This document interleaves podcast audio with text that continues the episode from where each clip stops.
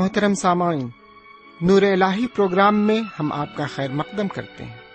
ہمارا پیار بھرا سلام قبول کریں۔ ہمیں امید ہے آپ خداون کریم کے فضل و کرم سے پوری طرح بخیر و آسودہ ہوں گے۔ ان دنوں ہم مقدس بائبل کے پرانے عہد نامے سے استشنا کی کتاب کا مطالعہ کر رہے ہیں۔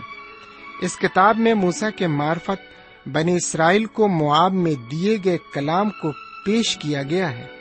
جنگل میں لمبے عرصے تک بھٹکنے کے بعد کنان میں داخل ہونا، جنگل میں چالیس سال بھٹکنے کا ذکر خدا ون کے رہنمائی اور دس احکام و خدا کی وفاداری کا ذکر ملتا ہے۔ اس کتاب کا مرکز ہے، خدا اپنے چنے ہوئے لوگوں کو جن سے وہ محبت کرتا ہے، انہیں بچاتا ہے اور برکت دیتا ہے۔ اس لیے لوگوں کو یاد رکھنا اور اس سے محبت کرنا اور حکم ماننا ہے تاکہ ان کے پاس زندگی ہو۔ آئیے آج کے اس مطالعے میں ہم خدا کے کلام کے ساتھ روبرو ہوں اور اس کے فرما بردار بنے رہیں۔ مجھ پہ رحم کر، مجھ پہ رحم کر، مجھ پہ رحم کر، مجھ پہ رحم کر۔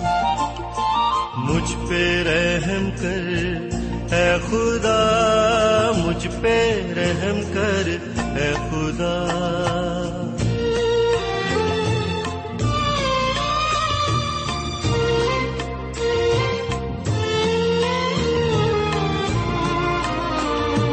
مجھ پہ رحم کر، اے خدا، مجھ پہ رحم کر، اے خدا۔ مجھ پہ رحم کر۔ اے خدا، مجھ پہ رحم کر۔ اے خدا، ہے میری جان کو تیری پناہ۔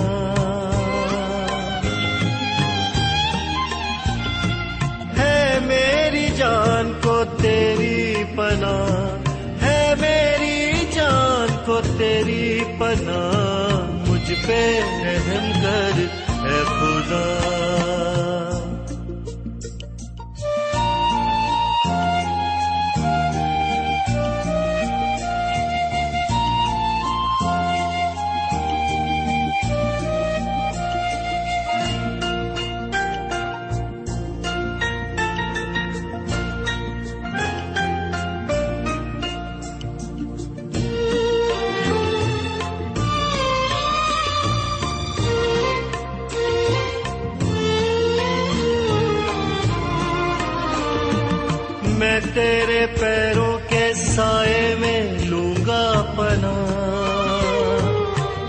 تک نہ ٹل جائے ہر ایک آفت خدا۔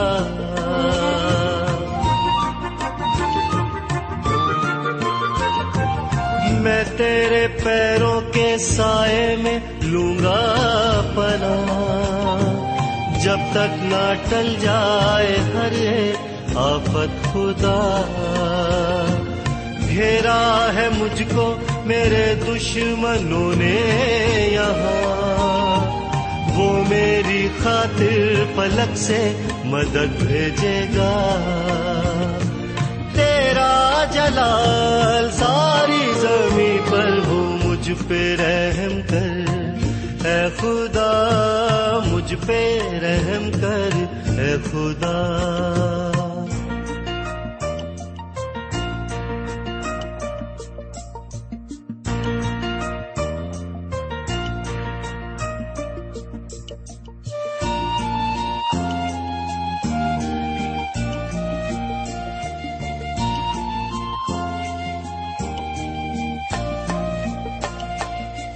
جانتا ہے خدا میرے، ہوں میں کہاں؟ آتش مزاج اور شیروں کے ہوں درمیان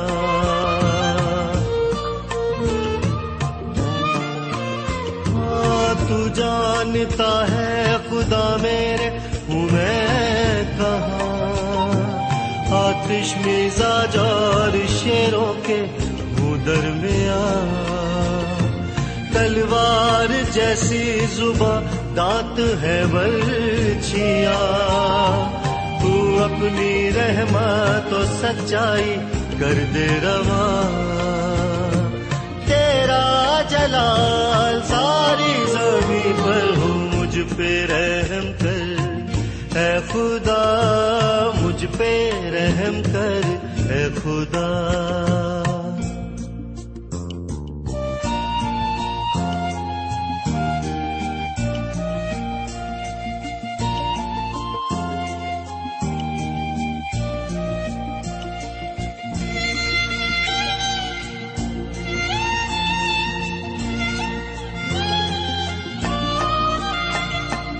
دل اب ہے تیرا، تیرے گیت میں گاؤں گا۔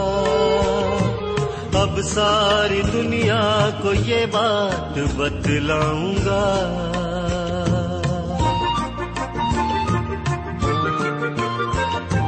دل اب ہے تیرا، تیرے گیت میں گاؤں گا۔ اب ساری دنیا کو یہ بات پروگرام نور الہی کی جانب سے ایک بار پھر آپ کی خدمت میں حاضر ہوں۔ سلام قبول فرمائیے۔ امید کرتا ہوں کہ آپ اس وقت خدا و تعالی میں پوری طرح خوش خرم اور مگن ہوں گے۔ سامن میں آپ کے لیے ہمیشہ یہی نیک خواہشات رکھتا ہوں اور ہر روز یہی دعا کرتا ہوں کہ آپ اور آپ کا گھرانہ دونوں خوشحال رہیں۔ غالب کا ایک شعر ہے عمر دراز مانگ کر لائے تھے چار دن۔ دو آرزو میں کٹ گئے، دو انتظار میں۔ ویسے تو یہ سچ ہے کہ انسان کی زندگی صرف چار ہی دن کی کہلاتی ہے۔ اور میں تو یہ کہوں گا کہ اب تو اس کی میاد چار دن سے بھی کم ہے۔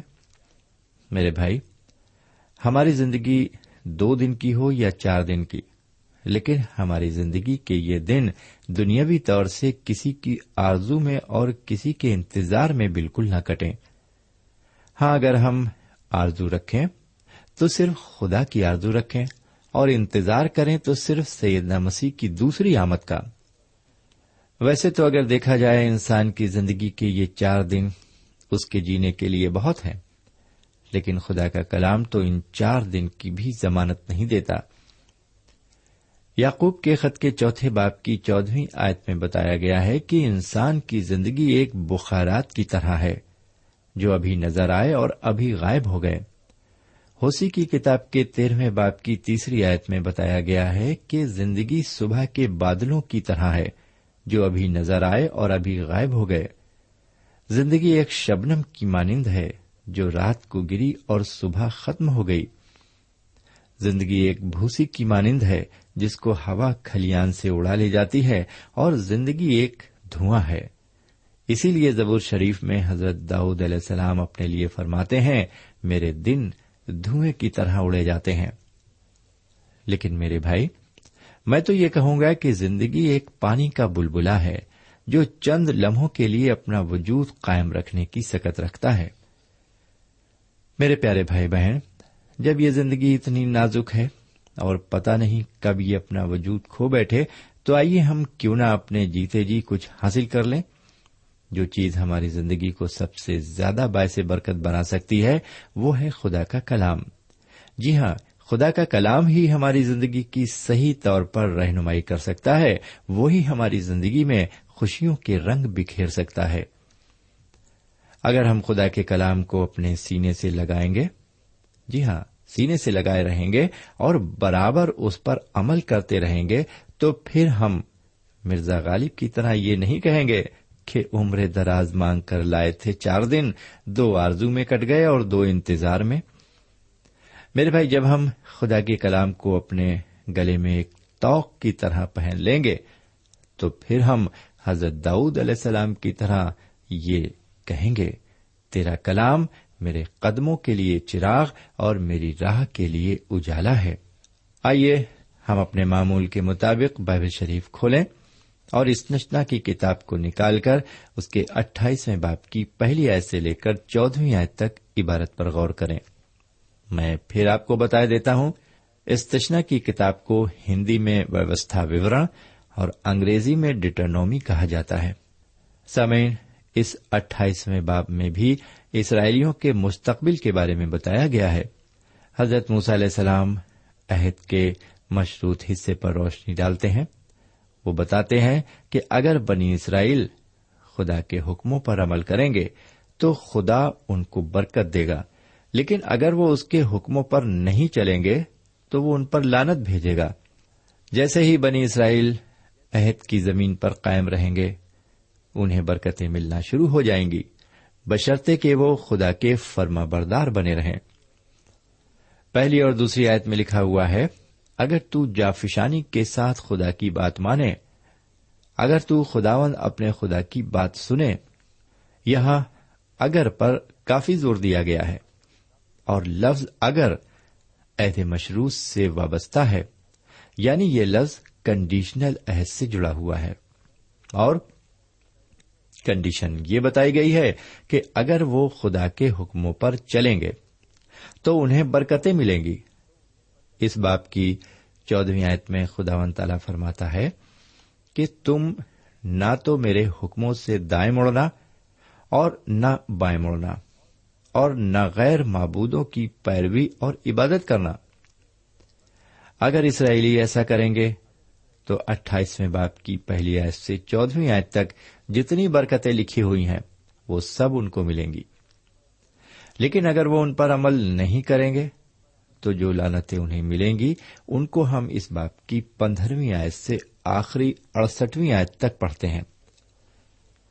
میرے بھائی، یہ لانتیں بھی لفظ اگر سے جڑی ہوئی ہے مطلب یہ کہ ان لانتوں کا تعلق بھی عہد مشروط سے ہے۔ ان لانتوں کے تحت اسرائیلی تین بار عہد کی زمین سے باہر نکال دیے جائیں گے اور تین بار اس زمین پر واپس لوٹ کر آئیں گے۔ ان کے کنان سے نکلنے اور اس میں داخل ہونے کا پہلا دور تو پورا ہونے جا رہا ہے۔ وہ کنان سے نکل کر مصر میں گئے اور اب مصر سے نکل کر وہ کنان میں داخل ہو رہے ہیں۔ جیسا کہ ہم پڑھ چکے ہیں کہ ابھی یہ اسرائیلی دریائے جردن کے اسی پار مشرقی ساحل پر ہیں۔ ہم اگلی کتاب یشو میں ان کے ملک کنان میں داخل ہوتا ہوا دیکھیں گے۔ جی ہاں انہیں ملک کنان میں داخل ہوتا ہوا دیکھیں گے۔ اور پھر اس سے اگلی ازا کی کتاب میں انہیں کنان میں رہتا ہوا دیکھیں گے۔ یہ ساری باتیں پیشن گوئیوں کے مطابق پوری ہوں گی۔ اب آئیے ذرا آگے بڑھیں۔ اور جن لانتوں کا ذکر خدا و تعالی نے اس باب میں کیا ہے، ان پر بھی ایک نظر ڈال لیں۔ میں اس وقت لانتوں سے متعلق اس باب کی پندرہویں آیت سے پینتیسویں آیت تک عبارت آپ کے سامنے رکھتا ہوں۔ میرے بھائی، میں ان لانتوں میں سے ایک لانت کی طرف آپ کی خاص توجہ چاہتا ہوں۔ بتیسویں آیت سے چوتیسویں آیت تک لکھا ہوا ہے، تیرے بیٹے اور بیٹیاں دوسری قوم کو دی جائیں گی اور تیری آنکھیں دیکھیں گی اور سارے دن ان کے لیے ترستے ترستے رہ جائیں گی اور تیرا کچھ بس نہیں چلے گا۔ تیری زمین کی پیداوار اور تیری ساری کمائی کو ایک ایسی قوم کھائے گی جس سے تو واقف نہیں اور تو سدا مظلوم اور دباہی رہے گا۔ یہاں تک کہ ان باتوں کو اپنی آنکھوں سے دیکھ دیکھ کر دیوانہ ہو جائے گا۔ میرے بھائی، اس لانت کا تعلق یہودا کے آخری بادشاہ زدقیہ سے ہے۔ یہ لانت اسی کو دی گئی تھی۔ اس کے بیٹے اس کی آنکھوں کے سامنے قتل کیے گئے۔ پھر خود اس کی آنکھیں نکال دی گئیں۔ جب وہ اندھا اور بے سہارا ہو گیا تو اسے بیبلونیا کی غلامی میں لے جایا گیا۔ میرے بھائی، اسرائیلیوں کی یہ بیبلونین غلامی اب ایک تواریخ بن چکی ہے۔ یہ تواریخ بائبل شریف میں موجود ہے۔ جب ہم مزید پیشن گوئیوں کے بارے میں پڑھیں گے، تو ان پیشن گوئیوں کو ہم ان کتابوں میں پورا ہوتا ہوا دیکھیں گے۔ ان پیشن گوئیوں کو تفصیل کے ساتھ ہم قزا کی کتاب میں اور تواریخ کی کتابوں میں دیکھیں گے۔ میرے بھائی اسرائیلی دوبارہ غلامی میں کیوں گئے؟ کیونکہ انہوں نے خدا کا حکم نہیں مانا۔ خدا تعالی نے ان سے فرمایا تھا کہ اگر تم میرا حکم مانو گے تو مبارک ہوگے۔ اگر تم میرا حکم نہیں مانو گے، تو اس ملک سے نکال دیا جاؤ گے۔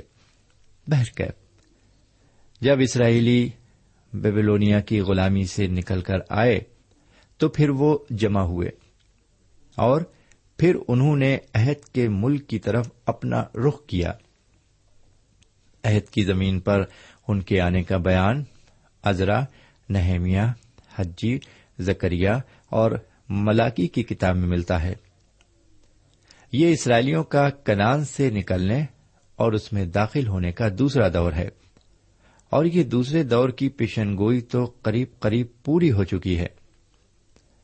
اب تیسرے دور کے متعلق ہم کچھ باتیں اگلے پروگرام میں دیکھیں۔ میرے پیارے بھائی بہن، یہاں ایک سوال ہمارے ذہن میں یہ اٹھ رہا ہے کہ دوبارہ یہ لوگ کیوں بیبیلونیا کی غلامی میں چلے گئے؟ بات صاف ہے۔ کیونکہ ان لوگوں نے خدا کے ایک کام پر عمل نہیں کیا۔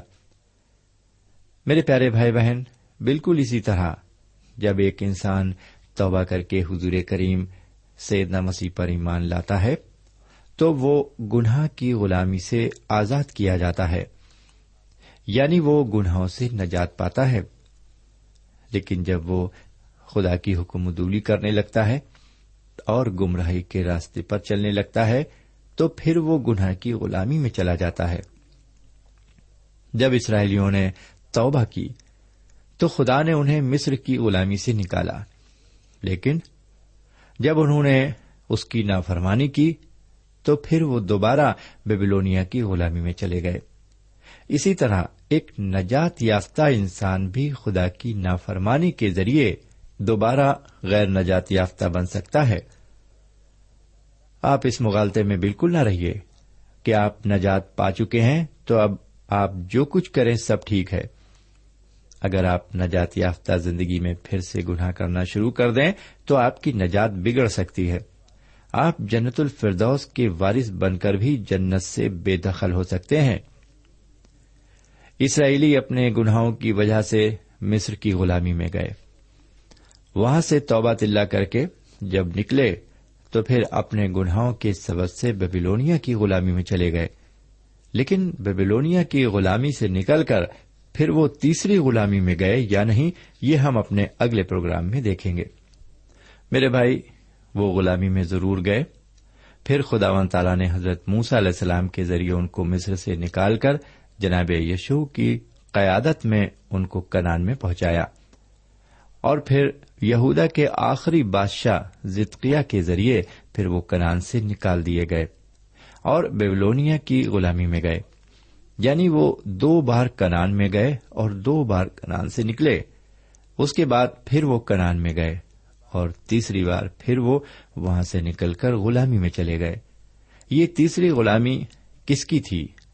میرے بھائی، یہ ہم آگے چل کر دیکھیں گے۔ سوئن اب ہم چھتیسویں آیت سے اڑسٹھویں آیت تک عبارت پر غور کریں گے۔ سامعین، اس عبارت کے تحت ہم اسرائیلیوں کی تیسری غلامی کے بارے میں دیکھیں گے۔ یہ تیسری غلامی روم کی غلامی ہے۔ اڑتالیسویں آیت سماعت فرمائیے، لکھا ہوا ہے، تو بھوکا اور پیاسا اور ننگا اور سب چیزوں کا محتاج ہو کر تو اپنے ان دشمنوں کی خدمت کرے گا جن کو خداون تیرے برخلاف بھیجے گا۔ اور غنیم تیری گردن پر لوہے کا جواں رکھے رہے گا، جب تک وہ تیرا ناس نہ کر دے۔ سمے نسایت میں لکھا ہوا ہے کہ غنیم تیری گردن پر لوہے کا جواں رکھے گا۔ یہاں پر جو غنیم لفظ استعمال ہوا ہے، تو اس کا لغوی مطلب ہے لٹیرا، ڈاکو یا دشمن۔ میرے بھائی، اس غنیم شخص سے متعلق میں نے ہینری جوزف نام ایک خاص رائٹر کی کتاب میں پڑھا ہے۔ جناب ہینری جوزف اپنی کتاب میں لکھتے ہیں کہ جب اسرائیلی بیبیلونیا کی غلامی سے آزاد ہوئے تو اس کے کچھ سال بعد روم کی حکومت کی باغ ڈور ایک رومی شخص کے ہاتھ میں آ گئی، جس کا نام تیتس تھا۔ جی ہاں تیتس نام شخص اس وقت روم کا بادشاہ بنا اور اس کی حکومت فولادی حکومت کہلائی۔ اسی شخص کو استشنا کی کتاب کے اٹھائیسویں باپ کی اڑتالیسویں آیت میں غنیم کہا گیا ہے۔ اسی لیے اس آیت میں اسرائیلیوں کے لیے پیشن گوئی کی جا رہی ہے کہ غنیم تیری گردن پر لوہے کا جواں رکھے گا۔ اب ذرا آگے بڑھتے ہوئے اس باپ کی انچاسویں آیت پر پھر سے غور فرمائیے۔ لکھا ہوا ہے، خداون دور سے، بلکہ زمین کے کنارے سے ایک قوم کو تجھ پر چڑھا لائے گا۔ جیسے اوقاپ ٹوٹ کر آتا ہے، اس قوم کی زبان کو تو نہیں سمجھے گا۔ سامعین، روم کے لوگ جو زبان بولتے تھے، وہ بالکل فرق تھی۔ اسرائیلی اس زبان کو بالکل نہیں سمجھ سکتے تھے۔ اسرائیلیوں کی جو زبان تھی، وہ عبرانی تھی۔ عبرانی زبان ایشیا اور افریقہ کی زبانوں سے کچھ ملتی جلتی زبان ہے۔ مطلب یہ کہ اسرائیلی روم کی زبان سے بالکل ناواقف تھے۔ اسی لیے خدا و تعالی انچاسویں آیت میں فرماتا ہے کہ تو اس قوم کی زبان کو نہیں سمجھے گا۔ میرے بھائی، انچاسویں آیت میں یہ بھی لکھا ہوا ہے کہ وہ اوقاف کی طرح تجھ پر ٹوٹ پڑیں گے۔ یہ بڑی دلچسپ بات ہے کہ اس وقت روم کے جھنڈے پر اوقاف کی تصویر بنی ہوئی تھی۔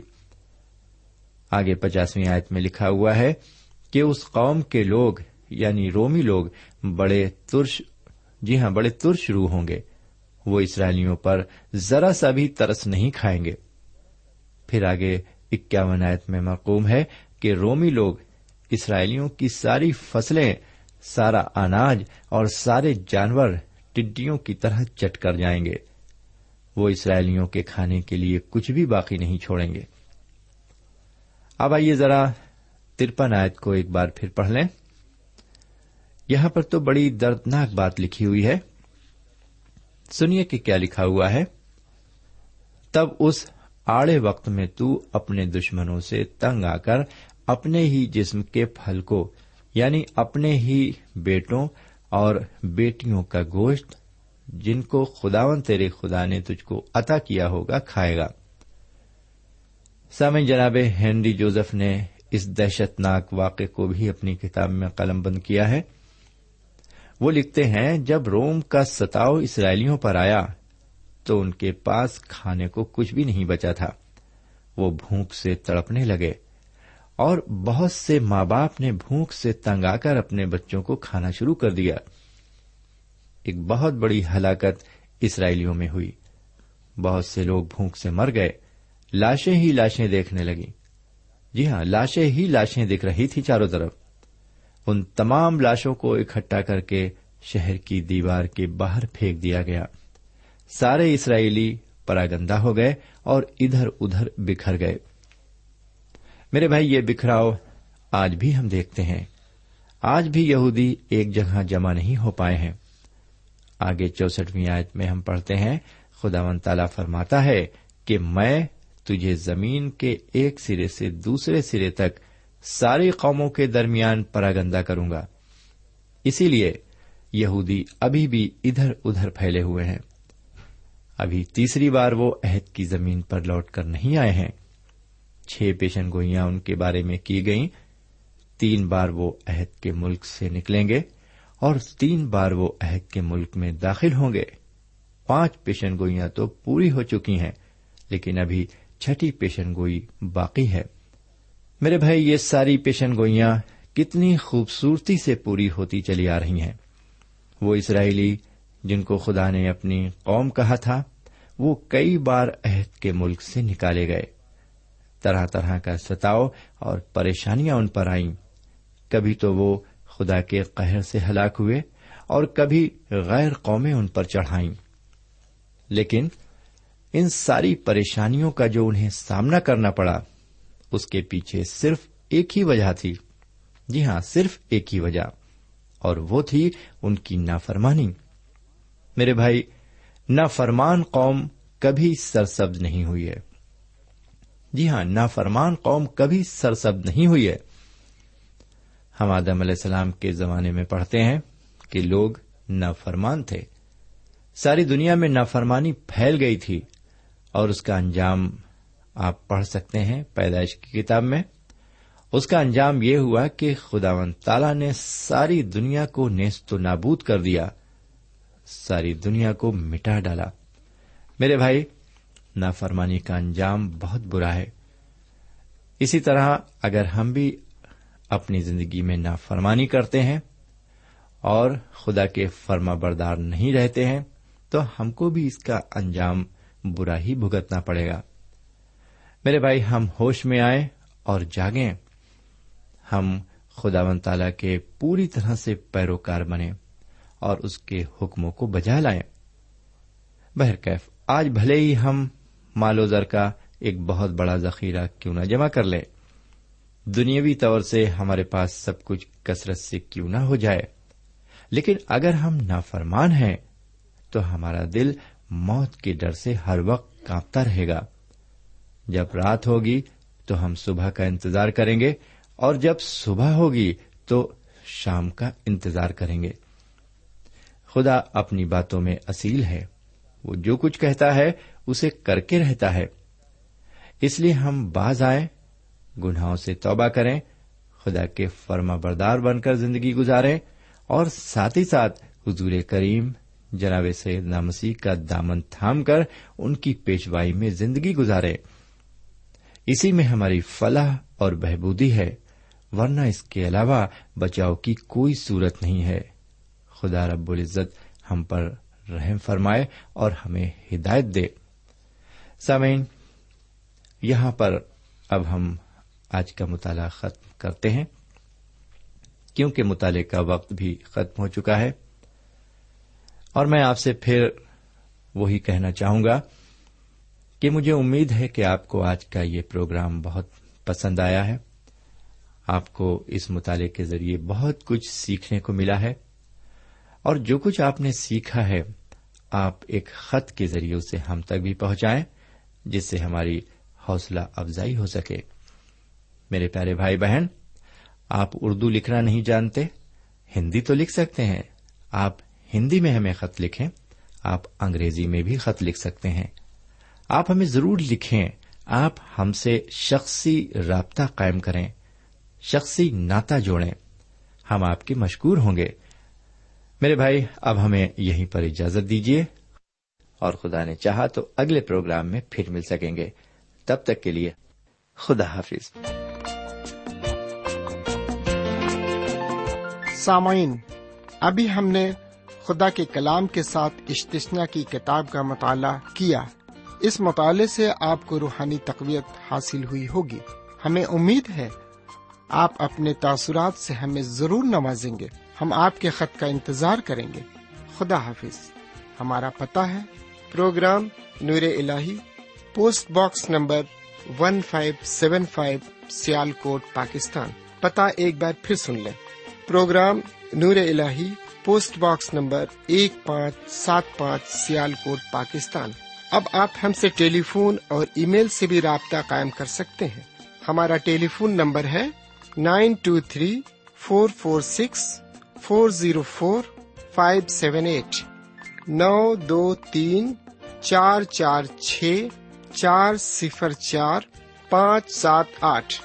ہمارا ای میل پتا ہے N A M three nine four nine eight Hotmail dot com N A M three nine four nine eight Hotmail dot com ہمارے پروگرام کا وقت اب یہیں پر ختم ہوتا ہے۔ اگلے پروگرام میں پھر ملیں گے۔ تب تک کے لیے اجازت چاہتے ہیں۔ خدا حافظ۔